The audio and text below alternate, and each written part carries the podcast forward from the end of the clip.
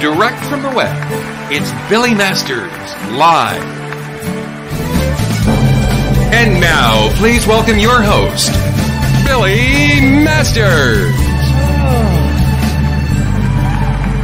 Here we go, another show, kids. Hey, everybody, welcome to Billy Masters Live. I am, of course, your host, Billy Masters, and I'm lowering my volume because who needs to hear a lot of me? Although you're going to be hearing a lot more of me than you think. Okay, we have a special guest today. We have Taylor Dayne, but here's the thing Taylor's not here yet. Is she to be here? It's anyone's guess.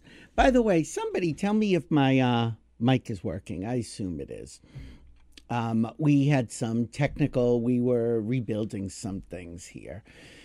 So uh, things just things just happen.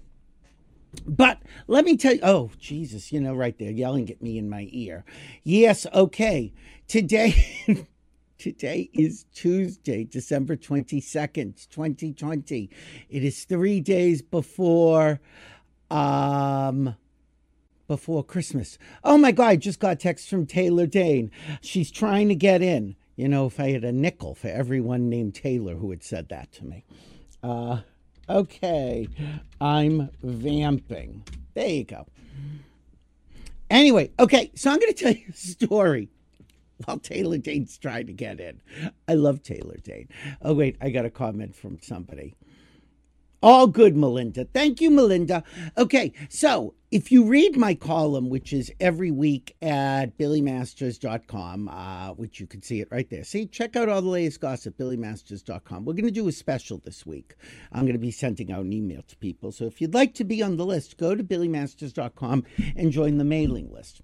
So let me uh, tell you. So I am negative, which, of course, if you watch this show, uh, uh, you then don't know. Okay, Taylor Dayne is saying to me that somebody, and who knows who, never sent her the email with the link. So, okay, I'm going to send her the link.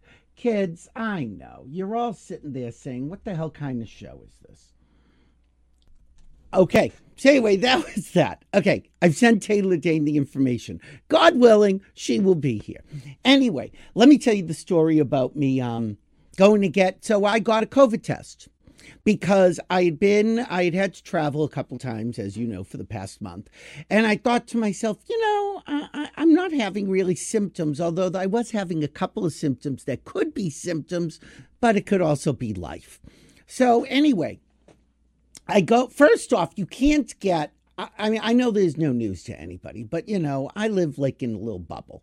Um, you can get anywhere to get a COVID test. Like you can make an appointment, you can do a walk in. But the problem is, if you want the rapid test where, you know, like in an hour or two, that's hard to get because that's what everybody wants. And of course, to make an appointment for a rapid test, your appointment's going to be in a week, which then I say, what's the point of the rapid test? I could take the regular test now and know the results in three to four days, even before a rapid test.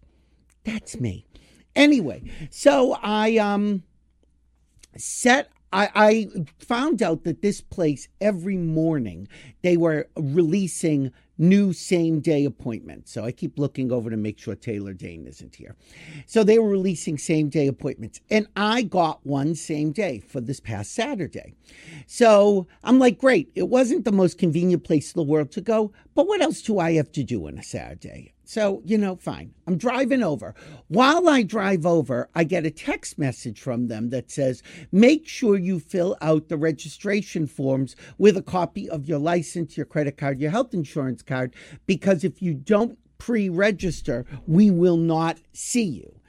Well, I'm in the car. So I can't be taking pictures of my license and adding it to a form and a PDF. You know, there's a lot going on. So I get to the place about 20 minutes early. And I go to go in and oh, first I call them and no one answers the phones. You know, it's just information. So I say, all right, I'm going to go in. So I go, uh, Walgreens. Oh, I see Taylor. Taylor is arriving. Hi, T. Okay. Uh, I don't see her yet, but I see her name. which is always a good sign. Um, anyway, so I go to get this COVID test at this place, same day. And I go to go inside to give them my license, uh, insurance card, and the um, credit card as a backup in case the insurance doesn't work. And there's a big sign in front that says, Stop. Do not come in this door. Wait in your car till you're called.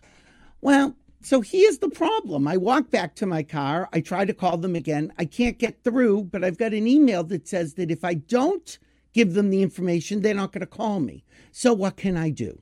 So I go towards the door. Now they see me in this glass building. They see me now approaching for the second time. And they all jump up inside. They're like, go back, go back, you with your COVID ass. Get out of here. And I keep walking towards it. I'm thinking they're going to call the police. So anyway, one woman, head to toe, Silkwood gear with the headband and everything, screams through the door, Stop! So I stop. Why are you coming in? I explain the story. She says, Okay, go into the vestibule. And they've got like one of those ATM vestibules that you go in and then you wait and then they could come in. All right, so I wait there. So she gets now more hazmat information. T, I see you back there, just in case you're wondering. Um, so she comes in and she says to me, this woman, she says, okay, slip your documents through the door. She doesn't want to get anywhere near me. So I slip the documents through the door. So she makes copies of them and she says to me, and she slips the documents back and she says, okay, here's a form fill out this information form, and when it's time for you to be tested, bring it back. She slips the form. Problem is, I don't have a pen or a pencil. So she hand, so she says, back up. So I back up. She opens the door like this much and slips a pen through there. And so I do the thing. Anyway, fill out all the forms. They call me. I go back. She says, slip the forms through the door. I slip the forms through the door. She now says, put on everything, keep your hands in your pockets, don't come near me. And fine. She comes out to do the test, and I reach in my pocket and I take out the pen. I said, I wanted to give you back your pen. Oh my God, the pen is riddled with COVID. Don't give me the pen. Keep the pen. I kept the pen. Anyway, she was very nice. She gave me the test. Everything's negative, and I got a pen out of it. That's the whole story. All right, look, I'm not going to keep talking. Taylor's there. I see she's trying to find her light. You know, we're all trying to find our light, T. All right, thank God. You know, I don't mind telling stories about me, but I'd rather talk about Taylor Dayne. First off, can I just tell you, when I was a little gay boy in a Boston suburb in the 80s, I never thought that my life would ever intersect with Taylor Dayne. And as it happens, it has intersected many times. I have been fortunate enough to perform with Taylor, perform like we did a duet. I've hosted LA Pride, I've hosted shows at different AIDS benefits and gay pride festivals around the country.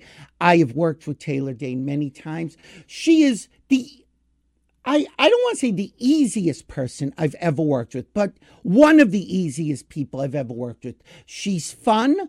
She is more talented than you ever would have imagined. She, the one thing that strikes me about her is first, you don't think she could sound better than her records. She does. You don't think she could be more beautiful than she photographs. She is. And you don't think that she's going to be as down home and like your sister, like she would be. She always comes off like that in interviews. She is. She is all of those things. So I'm going to show a picture. This is a picture of Taylor at LA Pride. Now, look, Taylor is going to look like, okay. There's, look at that. Just look, take, take See, she's putting her makeup on, but she'll see this picture eventually. And then, just to prove that, like, I was with her, there I am with Taylor Dayne in what, you know, this, and so she was wearing this white thing that the winds would catch it and it would blow like these diaphanous veils around her. It was so gorgeous. It was like, um, it was, it was, you know one of the one of the greatest times of my life. And then also we were together at the parliament house down in orlando. Oh, we've been so many places. And now she's here and now she's sitting. You know she's getting her steps in i think before this show. Anyway i am proud to welcome and i don't want to click on her till she's back because she keeps running around. She's like a whirling dervish that taylor dayne anyway i'm going to her because if i don't click on her she will never sit down that's what I know about Taylor Dayne.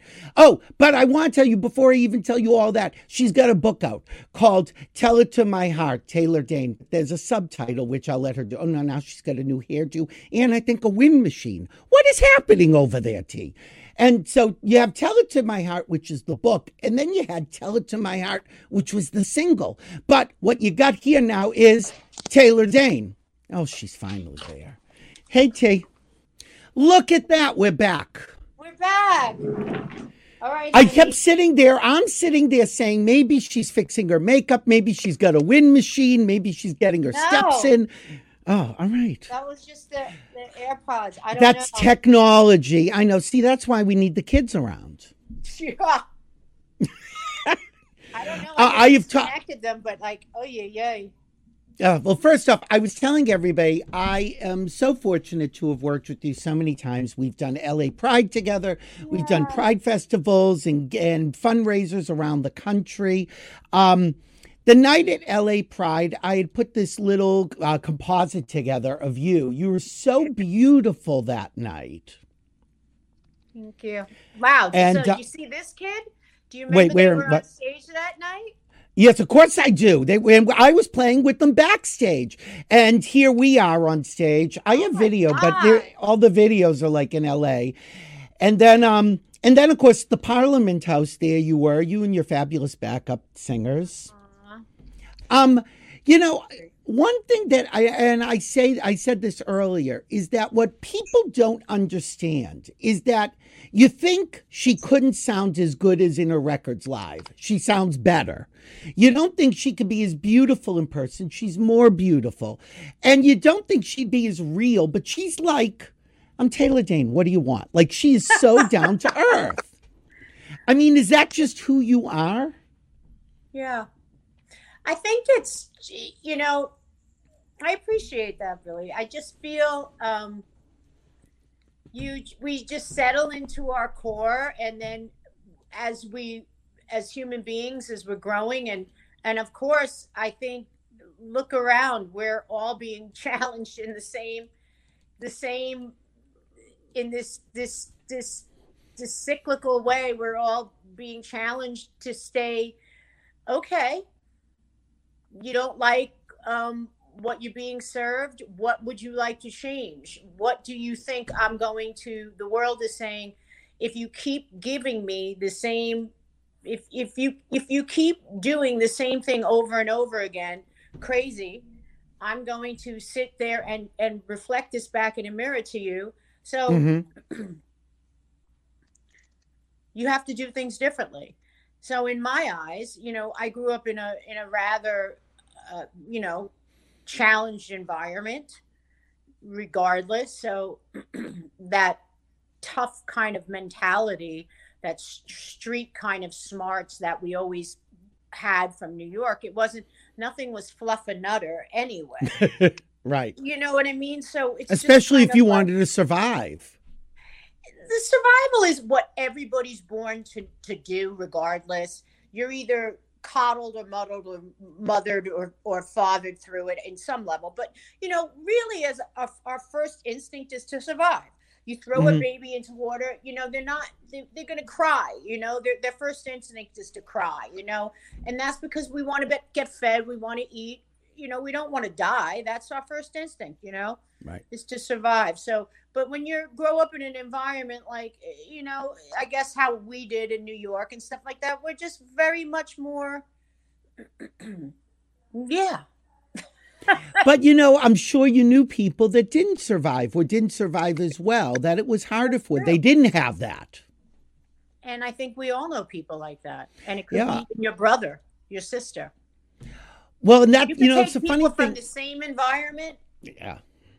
Yeah. That's the one of the funniest things you you, talk about in your book, which is handle it well in your book, Tell It to My Heart, Yeah. which we've got here on the screen, which, by the way, if people need like a last minute Christmas gift, first off, yeah, okay, you might not be able to get it tomorrow. Go to a bookstore. They're in bookstores. Go to Amazon and get a digital copy. You can get it right there, like that. Oh yeah. You didn't you didn't do an audiobook, Taylor.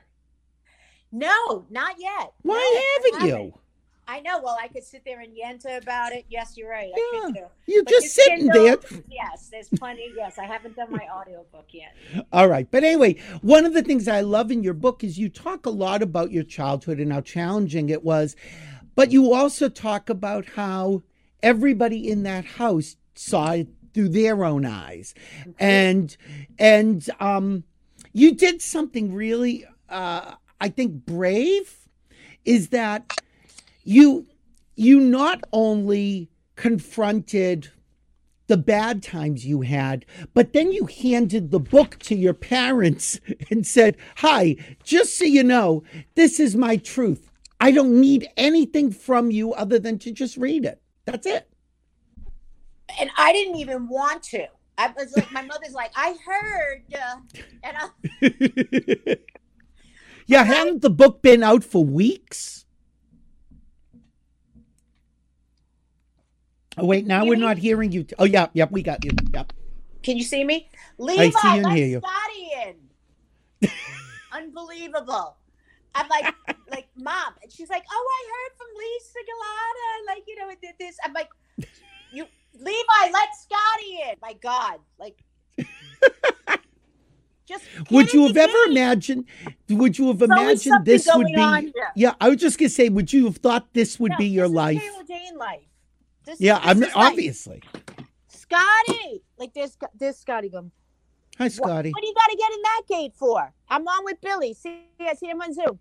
Why do you need the big gate? You see Scotty Gomez, just I see Scotty. three-time NHL, um, you know, brought home the cup winner.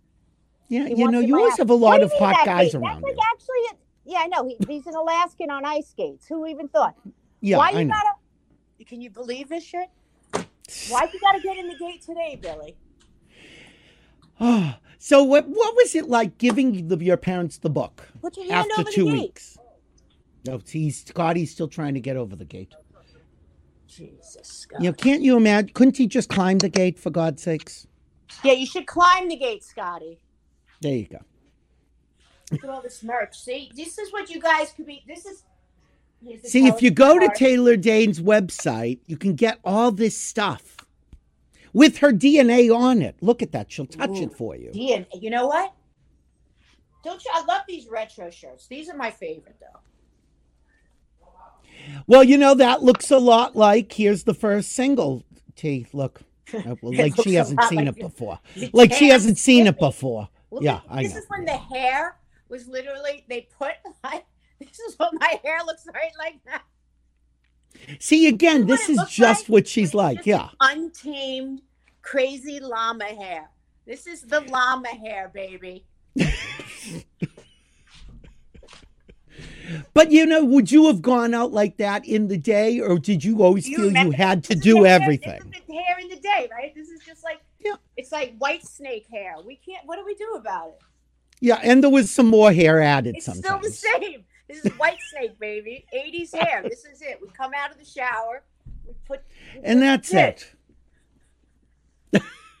Go on. I am so destroying his That's it. No, no, no. Yeah, first off, we're going to be all over the place. It's fine.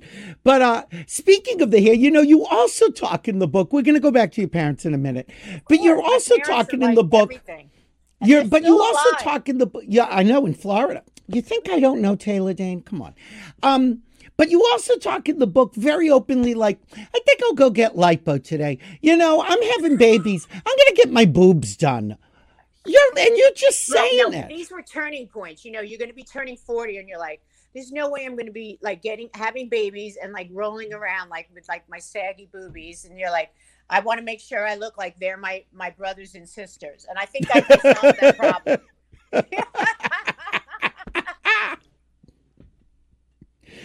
Well, you still look like you could be their older sister.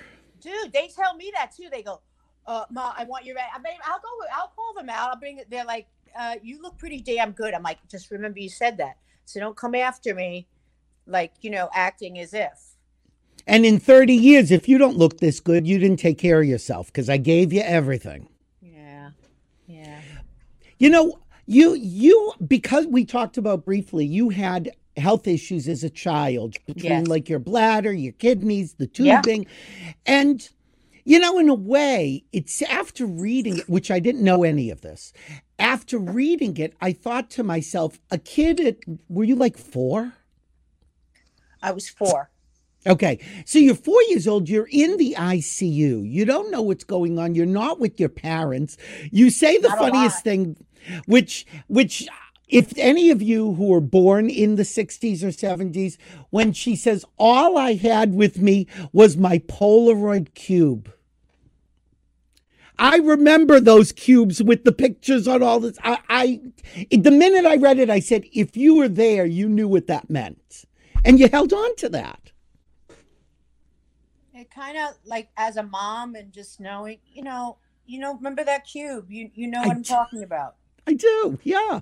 It's like a big Rubik's cubes, guys. Right. Except, except what you do is you put your Polaroid photos in it. So that all the sides have a different picture. And then you'd you put it like on a on to it. table or something, or you could hold it. Yeah. And, I just And had then some of them the had like a little thing. You can they had a thing at the bottom, some of them that would turn so you could look at them. But I can imagine a you kid know? being a kid being so afraid and just having these pictures in their hand. That's of all you have. and my you know my brothers my brother could barely even fit into the photo he was just like this this high and yeah what I And your brothers couldn't come in- my table it was at my little tabletop in the hospital so that's what i looked at you know And they and your brothers couldn't visit you. The only ones who could No. visit were your parents.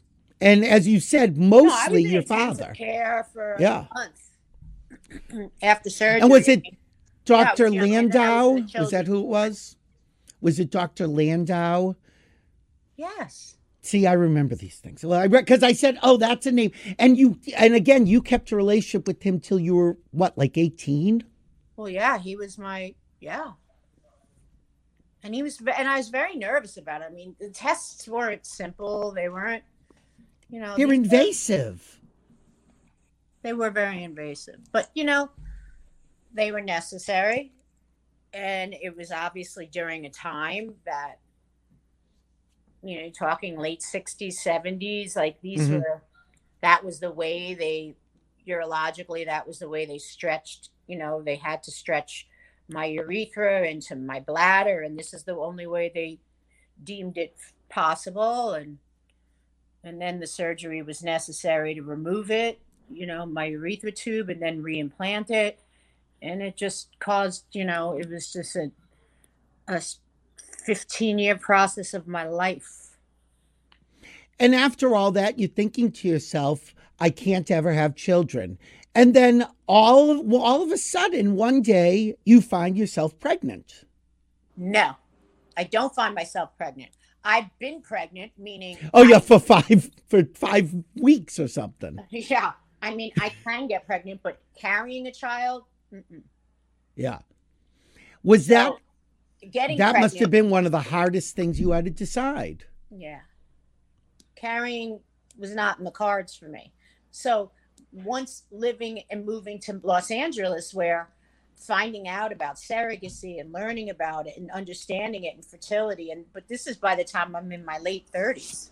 So I Mhm. never carried a child.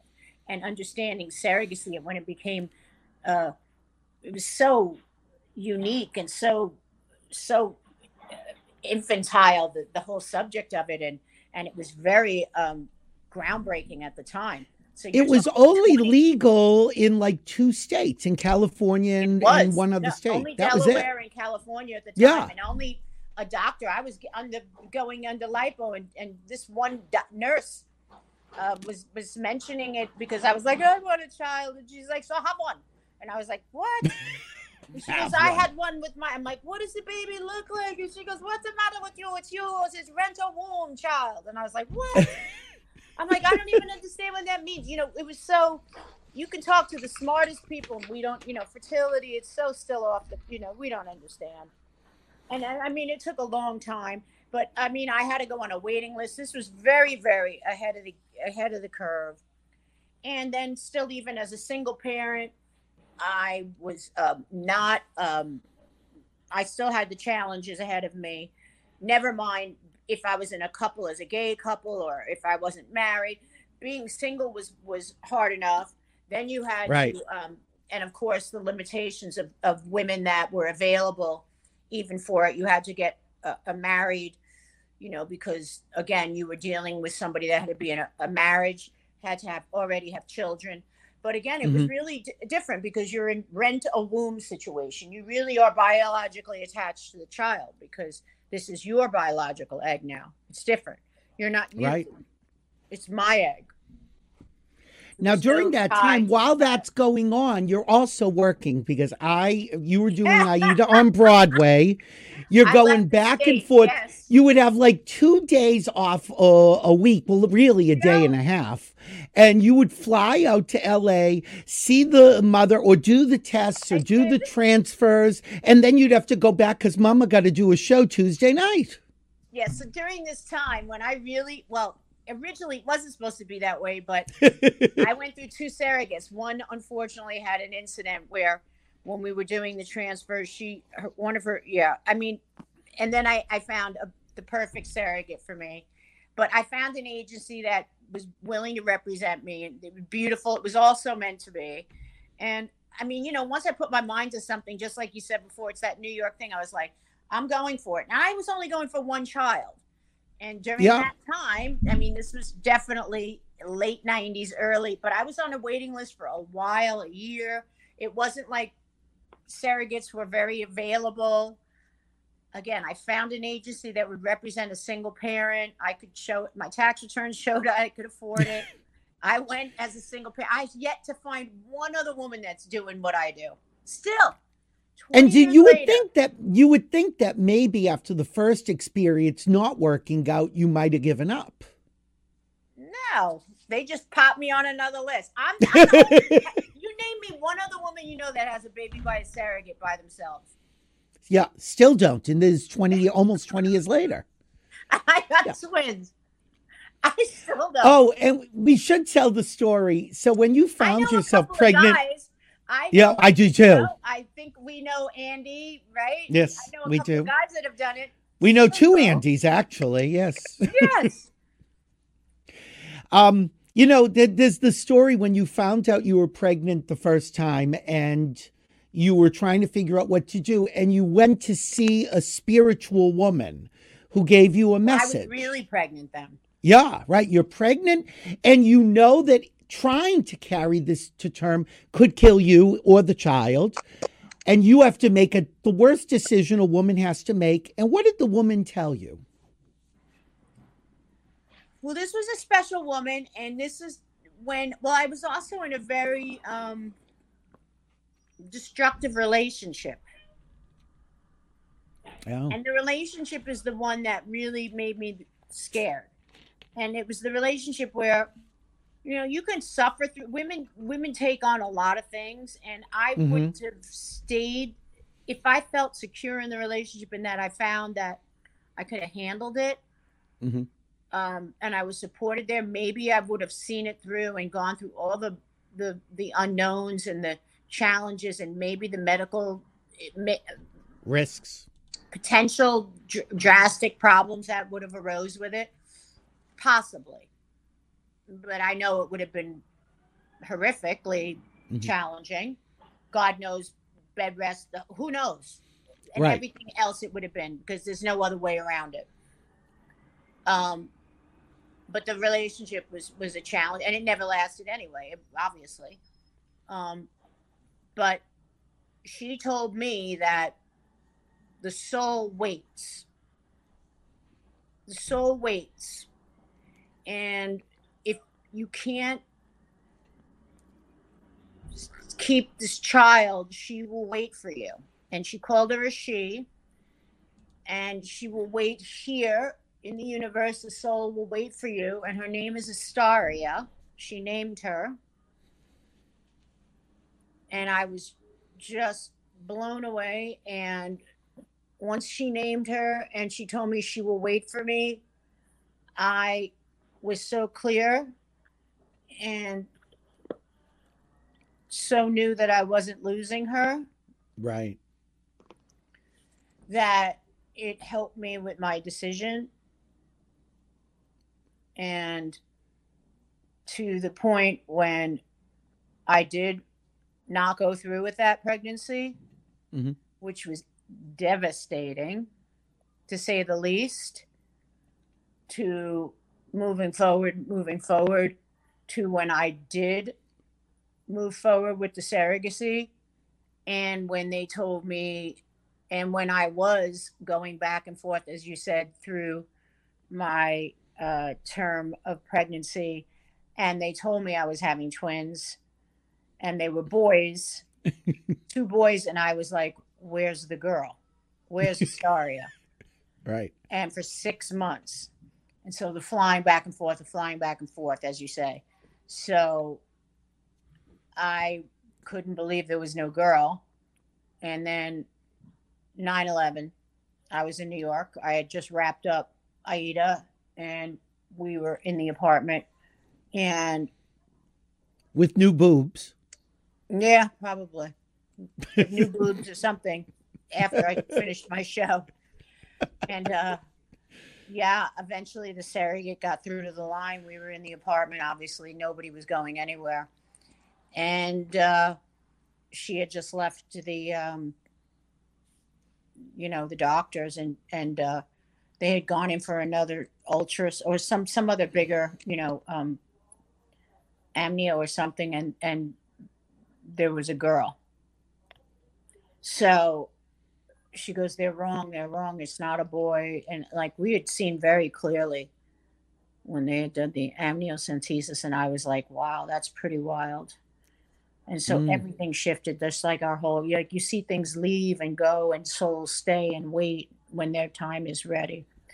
And so it was very profound. And then the star is alive and well and living right there down the hall And people, I'm- we're not going to go through it, but people should read the book because the day when you get the call when the babies are coming, that story, and you go and you go through in the book each message as it comes through, and you're like, Yeah. "There's one at eight Oh, o'clock. There's one at ten o'clock. Oh my god, Yeah. well, I got to get I going." was sleeping the whole time. And first of all, they came like I, I was like, "Hi Taylor, it's you know Marie's waters broke. Hi Taylor, Marie's waters." I was like, "What?" Like this was supposed to happen for another week. But you did make it there, and you were there, and um, the it. and the babies were born um an hour apart. It was it was it was Torture. it was a scary. Yeah, that sounds like that hour because you go into it. It was scary. wasn't scary. It was pain for Marie. I was fine. it was just a lot of time in between Yeah. twins. When Marie said, sure. "Get these out of me now," Yeah, she's like, "Get it out now." and I'm like, "She wants it out now." see the two of us go through. If I needed a kidney, she would think about it. that's not for you. Okay, so No. you mentioned you mentioned Aida. I was with you backstage in your dressing room at the. La- Why isn't the picture here? Well, I'll get the picture. But I was at your last performance with. Was it Denise Rich? Was Denise Rich with you? I don't know what performance. She's been with me. the last you know, the last performance she brought me backstage and i do remember because the cast made you a crown made of a kentucky fried chicken Oh, bucket yeah. yes. um, well, honey, that's basically what that thing was. yeah well um but did you enjoy doing it Oh yes, of course. You i didn't know you would yeah i didn't know you had done the workshop Yes, so you had been involved with it for a long time on and off. Yeah, sure. I mean, that's a whole process. Bra- It's no joke. That's like five years. That workshop was amazing. It was me. Um, uh, you had Sherie Rene was in the original workshop. Audra McDonald. right it was people don't know it was audra before heather Oh yes. And um I have to say, I, I I heard a story about you, and I don't know if it's true. So I was at your last performance, which was on Saturday. Heather was leaving on Sunday. Yes. You were supposed to leave originally at the same time, and the story I heard was you said Heather should have that night for herself. I don't even remember that. Okay, well, No. if it's true, No, they always Fine. wanted Heather got no. Heather got the no. Heather was supposed to get her own. Because she should, right?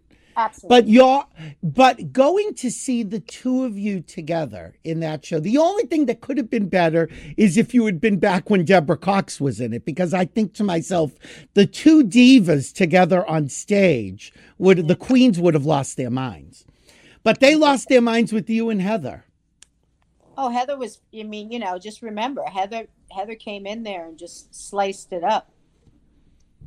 We had a From nowhere. look From- at me and go like this. What'd you do last night? She used to give me that. What you do last night? No, no, devil, devil, devil, devil. Oh, we had fun.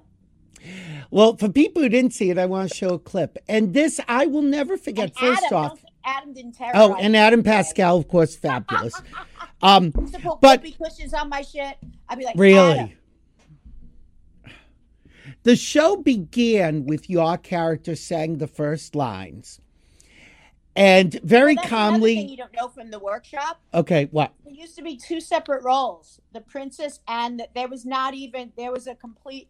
Then they combined Princess Amneris with the um, the narrator. Oh, so the, the opening every story was not Amneris. No, Wow, I did not know that. Well, no. let's there's so just- I- things. I just want to show a little clip of you at the beginning. And when you tear into it after the calmness, it is frightening to be in the theater with this voice. Take a look, kids. Every story, new or ancient, like a tale or work of art. All tales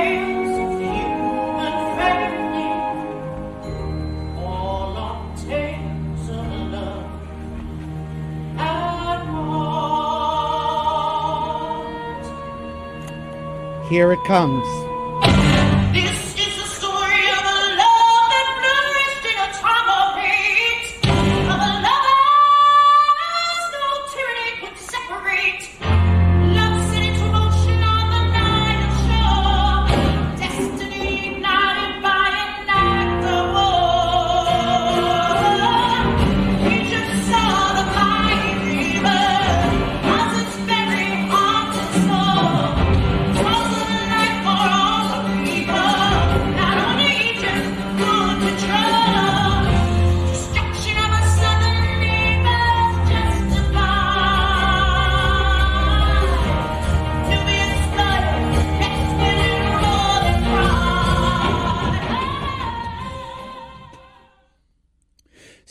Stalking the stage. Stalking.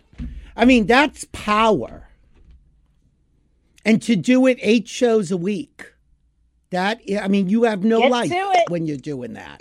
Jump, jump, jump to it.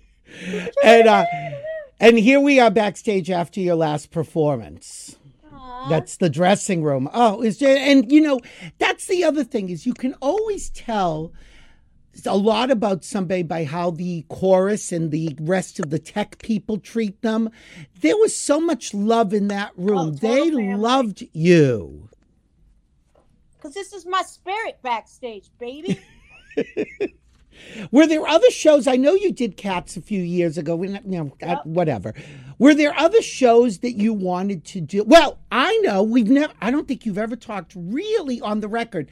I know that you had met with Jule Styne several times. That was it. I And there, there were several several times that you were going to come in into Broadway or regional theater doing Funny Girl, which never happened. Can Yeah. we talk about that? What I mean, happened? It got a little. Yeah, look, there was a there was a big run there. Grease, Chicago. They, I was going back and forth with the Weisslers on stuff. There was a big time there where, where they had a lot of us pop, pop kids going in and out of there, and it would have been Mm-hmm. fun.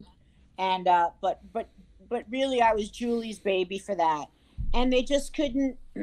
I don't think the Weisslers or Susan or Susan Stroman was that was that was who was doing it. Yeah, Stroman. Yep. Yeah, there was really this this tug and pulling back on that, and um, there was a real window for that, and there was a real opportunity. But the rights were getting just it was just, you know, Jule had health issues, and he had a strong opinion about it, and the Weisslers did too. And the Weisslers really, you know, God bless them, but they really wanted me to commit to doing not Chicago first. Was it Gypsy? Not Gypsy. Um, what show were they? Might have been Grease. They were they had people coming They- in but, and out of but Grease. they had everybody and their mother going in through Rizzo, and then Right. they had cabaret going on. And I know Oh, that's right. cabaret, and everybody was Yep. going into cabaret. There was a commitment they wanted me for to, doing in Grease, which was fine. And I think Rosie went in, and a couple people went Mhm. in, and I didn't really have a problem with it. I was like, cool, but like you know, Funny Girl was like really his thing. And that was mine. and you would have been so. It was the right the time in your life Club, too. We were, you know, we were with Billy and Stretch and we were with Liza, and we were doing it. We were, we were on it. Was it something that you aspired to, or did it Yeah. just Oh, come yeah, to yeah, you? Oh, it was. Yeah. Oh yeah, yeah. No, we were, we were. I, I loved, I loved, I loved him. I mean, I Yeah, hated him at first, meaning, and he was a mean Really? motherfucker to me in the funniest way. Oh, I'm like, really? Mr. Styne, I'm a very smart girl. Just tell me what you want. He's like, sing that goddamn song the way it was written on the page. And I'm like, I looked at my accompanist. I'm like, shut the fuck up. He told me to sing like tailorize it. I'm like, dude, you never do that. You sing And it was the paper. And I heard what he fell in love with was an Irving Berlin song. Yes, the music that makes me dance and sing. well, You know, sing what's on the paper. And I think the kids have been telling me, and I, I've gone and watched, you've been doing these concerts online where you're singing standards. Well, eventually, you have to. You, you, sometimes, of course, I'll do anything. I, I mean, Yep. you, you get to a point where you, you know, I would love. Yes, sometimes. I mean, is there an album of standards in you? why not? Yeah, no, I think why not? Why not? It seems to me every time you do something, people go, "Oh, she can do that. She can do that." Let's talk about the Masked Singer. Now, all of a sudden, people don't have the name Taylor Dayne or the looks or the body or the hair, or anything to distract them. All they have is the voice, and people lost their shit. Yeah. I mean, they really did. And they're sitting there saying, okay, she's singing Pink. She's singing Harry Styles. Who the hell is this? yeah. Tina Well- Turner.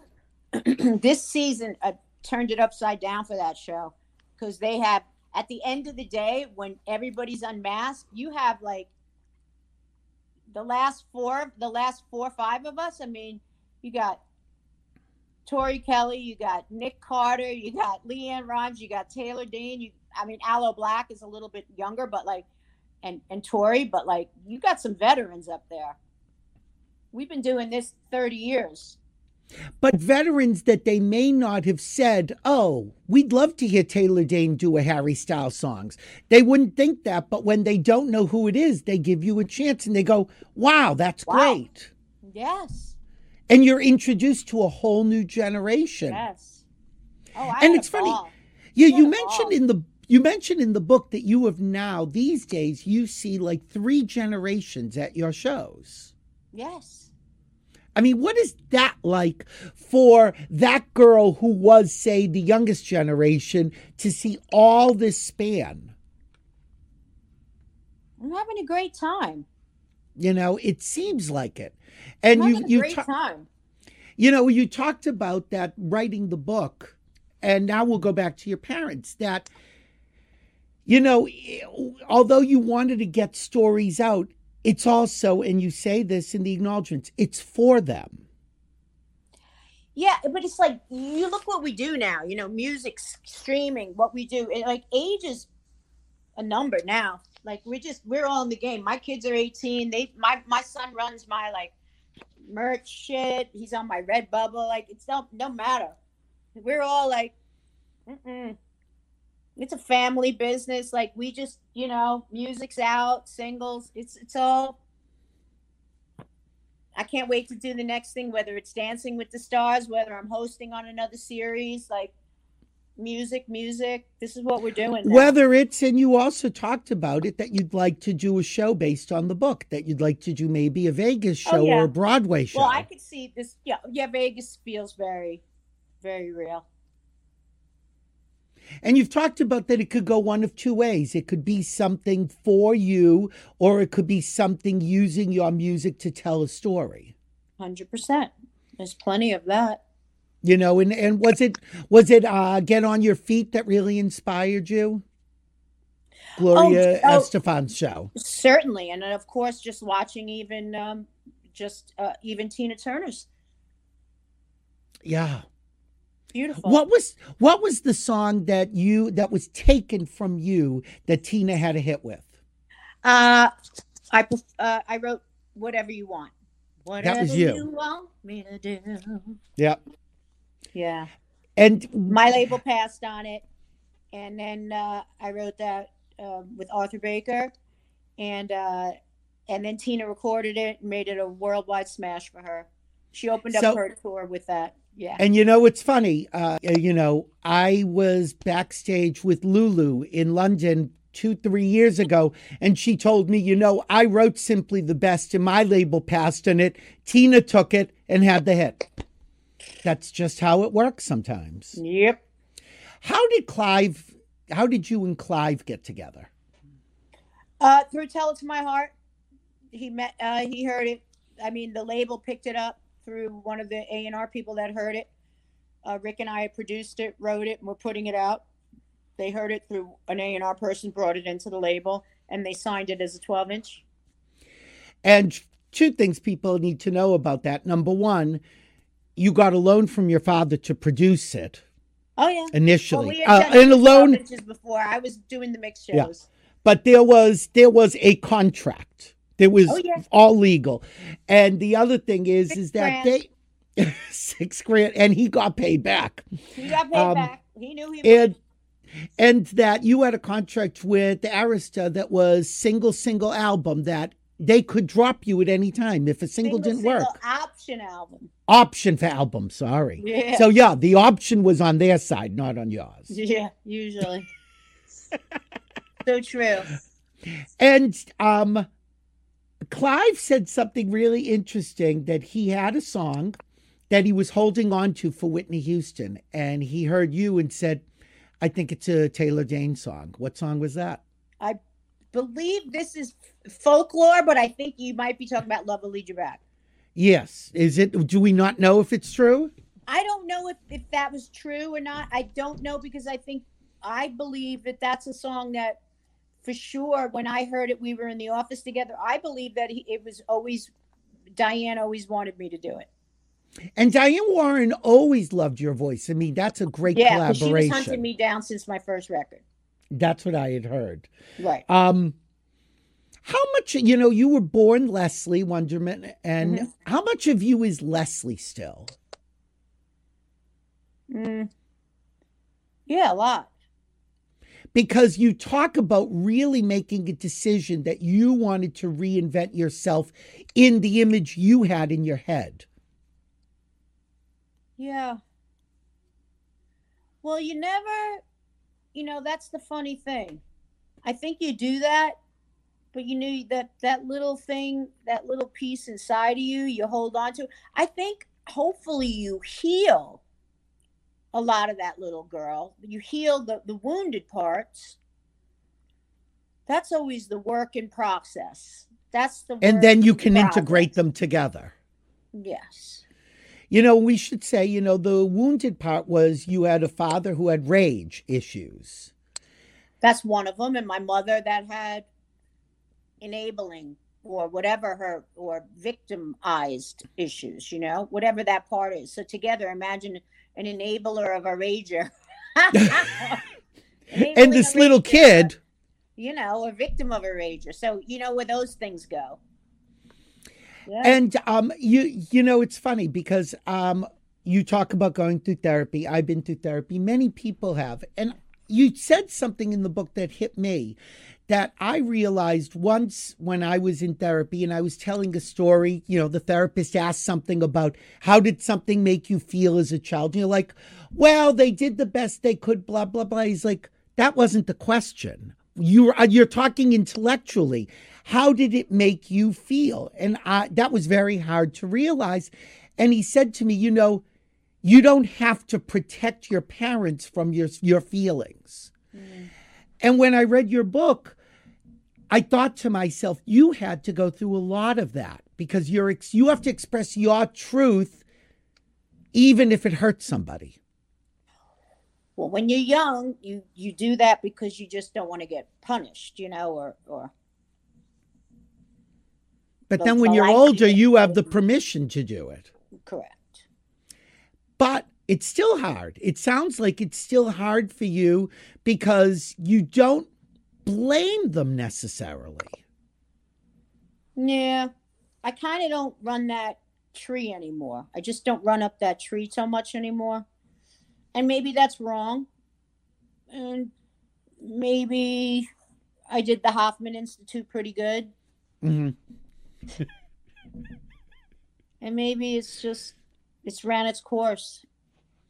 You um you've looked for answers in lots of different places.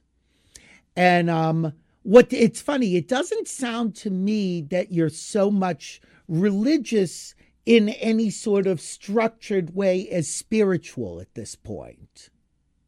Yeah, it's true.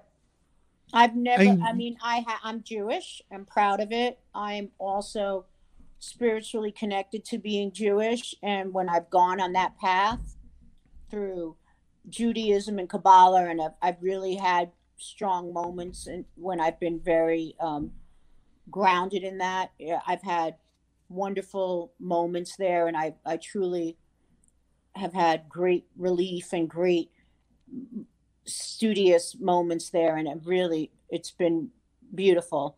And i find all of that study really awakening um but i'm just in a free flow right now and i'm not there's no it is more spiritual right now i did a beautiful sound bath last night i did some beautiful didgeridoo and i find the sound has been very awakening and beautiful and letting it in and nature has been my greatest healer Yeah, you mentioned going to Joshua Tree in particular. That's just one of them. One of the soft Yeah. landings I go to. Yeah. But immersion in it when you can do it, it's beautiful.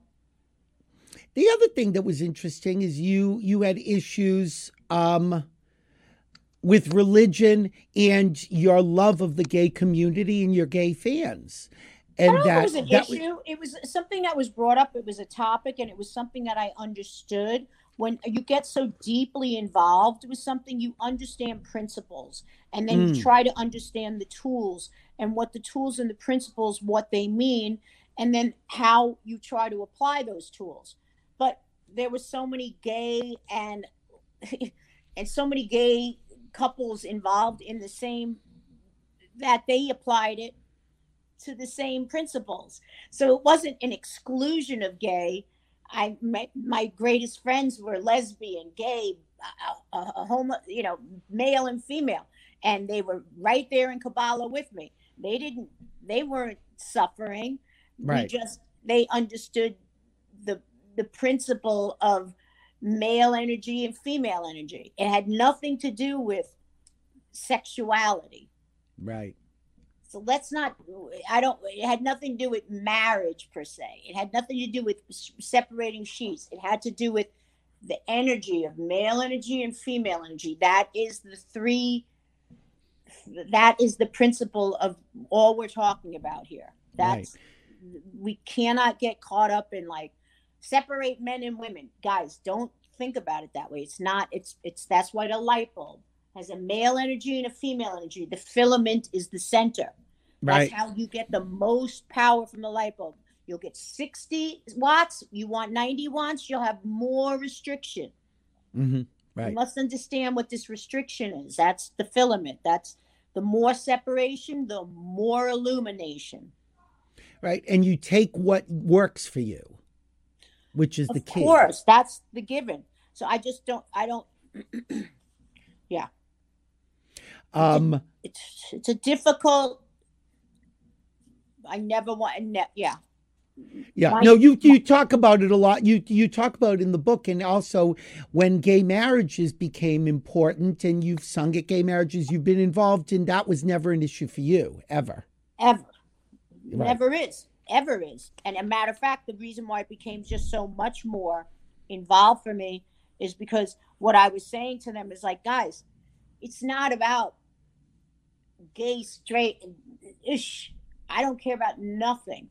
My Right. point was support gay marriage more in the sense is because if you want to have a family, to Mhm. raise a child and you need the support it's financial True. that to me is a financial need to support with a spouse when you raise I, i'm a single mom this is a choice Right. Pro And a hard choice. but i asked the gentleman the guy the person i went into this with completely wholeheartedly how he wanted to do this Yeah, and you talk about that that he has his own family. He's in England, but he has a relationship on the terms that works for them. Right. and I would never. But this is a choice, and I had my choice, and he had his, and I don't want to put somebody in a place they're not comfortable, and I never went into it that way. He gave me a beautiful gift, and I'm not like eh, eh, eh.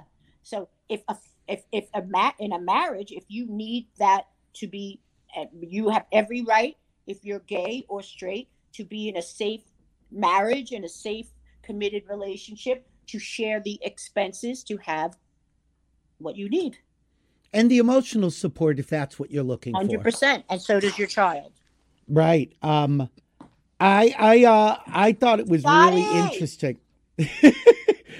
I thought it was really in- Oh. Is well we're there? doing an interview too Everyone's busy, see? are you ready what's he getting okay cool Um, I thought what was really interesting, I didn't know you worked with Bert Stern for the Naked Without You photo session. you didn't know I had no idea. And The I love you and Bert I Stern? yeah, no, it's funny because I look at it and say, well, of course that's I just thought it was inspired by that, but I didn't know you got to work with him. What was that like? that was like i wanted to work with the legendary bert stern Yeah, and you did. uh-huh yeah, You know, before I- he died was. Yeah. And, and it seems like. Well, it seems like you really took control of your career at a certain point and decided I'm going to call the shots and what it may not make sense to anyone else, but who cares? I've been trying to do that my entire career. When did you feel you hit the point that you could? I was trying to do it since the day I fucking started. Even and even that early. Yeah, and I wasn't trying to be a badass about it. Who do you think did tell us to my heart, Rick and I? It wasn't. It's everybody else that said, "Oh, you can't, you shouldn't." Oh, stop. I didn't even like, you know, the whole thing. This whole fantasy about Clive and I. It's like, oh my god, if I if I could have wrote all the best songs in the world and been inspired to go in there with every every songwriter imaginable, I would have been so happy and like creatively just juiced out. I would have been thrilled. But that isn't how things work. You really have to work, you have to push it yourself. Well, I just wasn't I. Yeah, you did. But a lot of people didn't, and they didn't survive. You ought, maybe that's why you are still here and still relevant. Thank you. I'm trying. It does it feel like trying really? I don't know. Yeah, it seems it to us that like you're I'm having. on the right path? Does it feel like It I'm seems right... to. It always seems to me like you're having a good time. Yeah. Yeah, it really does. And I've been with you backstage where I'm like, she's having fun. She's making sure shit gets done, but she's having a good time. Hmm. I mean, I hope you are, because you should. Does it look like Debbie Gibson's having a good time? You know, that year when the two of you sang at LA Pride, one sang Friday night, one sang Saturday night. And it was so amazing that people came out and they're like, I like Debbie better. Well, I like Taylor better. I'm like, really, Queens? Are we still talking about this? Can't everyone just have a good time? Can we all just get along? But like Debbie's doing good. She's doing great. She's doing great. You're doing great. And the other thing is, people think like you two hate each other. And it's like, I've seen you two together. You don't, Not you don't anymore. You can't say Oh, that what- now. was there a time that you did not like each other? No, but now Debbie and I step out all the time, so they can't. I know. go. Always. See? Um, I want to show. they show, go fuck themselves. you know, when you started, people didn't And know. even They, Tiffany now, she can't even say shit because I'm like Tiffany. Like I'll show up on their shit. oh, yeah. Well, the good thing about I was a social media and stuff. They- I was just more of a badass. Well, that's the thing is, I think you might have been scary because you were the I tough chick. them. I think so. Um, Not anymore. Now I'm like, okay, No. oh, I don't know. I think you still scare people. Um, I do scare know- them, but not them anymore. I'm like, Debbie comes over. No, I'm good to. I'm good to them. I don't scare You know, them anymore. You know, you said in the book that when your first single came out, you purposely didn't to put a picture on the record because you didn't really want people to know who is she, and people You were think wondering. I did that? That's fucking the record company did that. shit. Well, see, I, I'm giving you the credit that it was all your Give me credit for that. I thought that was the biggest bullshit ever. Really, you didn't like that. Who would? You Well, because I think I think a little mystery makes people more interested. no, that mystery caused people to think I was black. Yeah, I guess I guess that. But you know what? The black community also embraced you. The Latin. They've embraced me. It's beautiful. Uh, this. All right, now while she's doing this, I'm going to show a clip. Here is Taylor Dayne at I'm the leaving you after this, Billy. I have another interview, and I. I know you. All right, that's okay.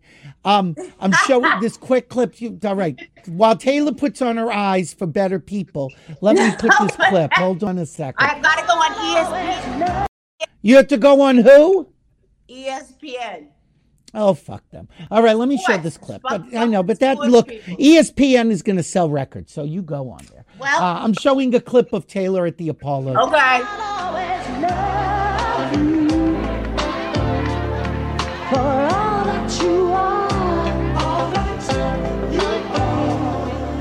You. You have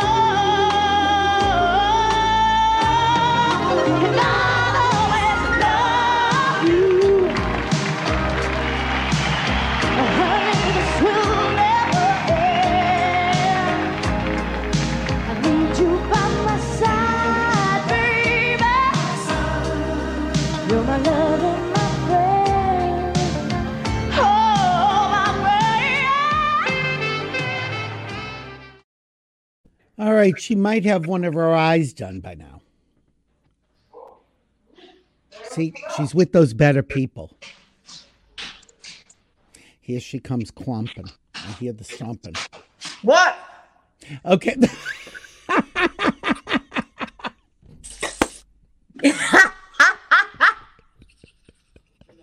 you know, I love a girl who can multitask. Only a Long Island girl. come say hello. This is my other. This is Billy. Hi, Billy. Hey, Scotty. What's going Did on, you make it buddy? in the right gate eventually? Yeah, I got it. All right, Figured good. out. Well, good. Well, T, I know you got to go. Um, what are you? That good to see you. Um, what are you doing for the holidays? You staying in L.A.? You're doing okay during quarantine. Everything's fine. Yeah.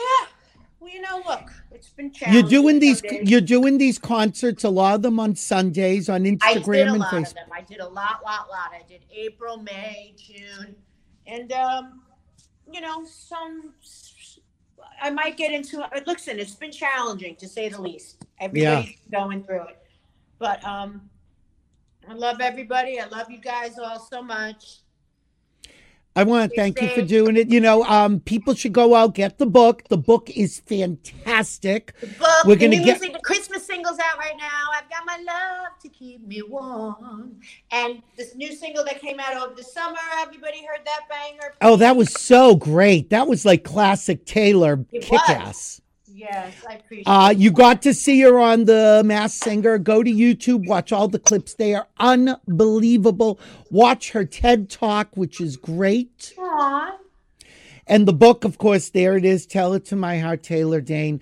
Taylor, I want to thank you for doing the show. I Love love you, you. I hope I hope I get to see you soon when this is all over. Oh yeah, there's more fun to come. New new, new The- music, new single, and uh, look, watch TV. I got I got something up my sleeve.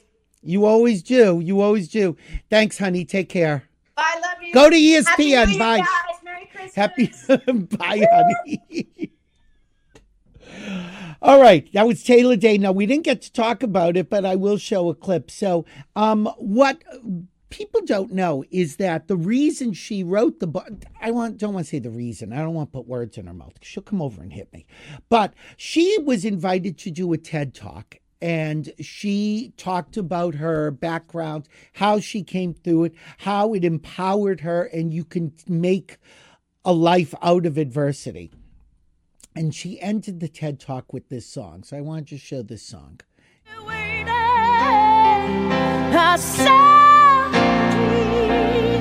Please lift the weight me. With this voice, I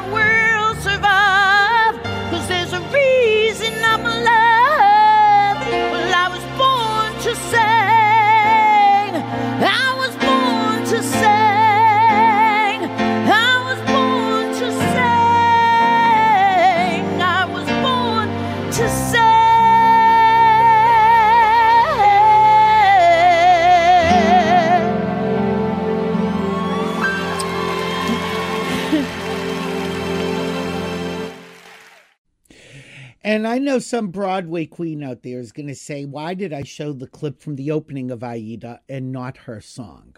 Okay, here's her song. Oh,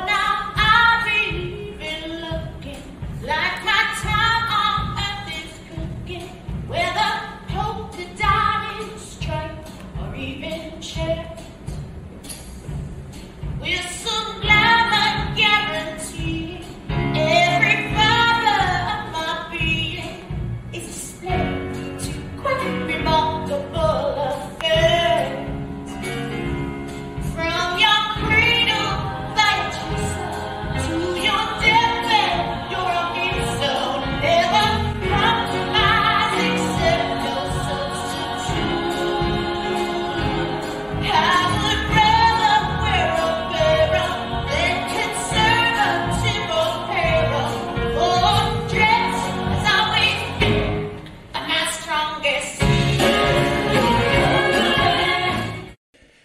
tell you something. Sitting in the theater with that voice, and it is crystal clear. It it it's almost like, you know, there. It's only happened a couple of times where I've been in theaters where somebody is singing in front of you, and it almost feels like they're sitting right next to you, and that's that immediacy of her voice. I love Taylor Dayne, even crazy, even putting on makeup to go talk to better people. You know.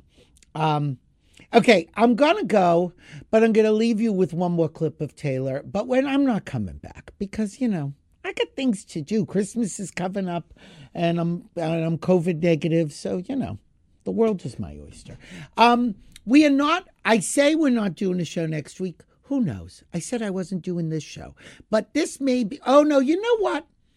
I might do a best of show next week, like the year in review, Billy Master style. I don't know. Who knows? All right, if you do, if you, right there, I think it is, if you press the subscribe button, you will find out when I schedule a show. It doesn't cost you anything, for God's sakes. Um, and that's all. have a happy holiday. Have a good Christmas. Good, well, Hanukkah's over. A Kwanzaa, I don't know when that is. It's around here somewhere. Who's texting me? Uh, have a great holiday. I will see you after Christmas and Kwanzaa and whatever. And I am Billy Masters. And just remember, this is Billy Masters Live. And if we're here, trust me, we're live.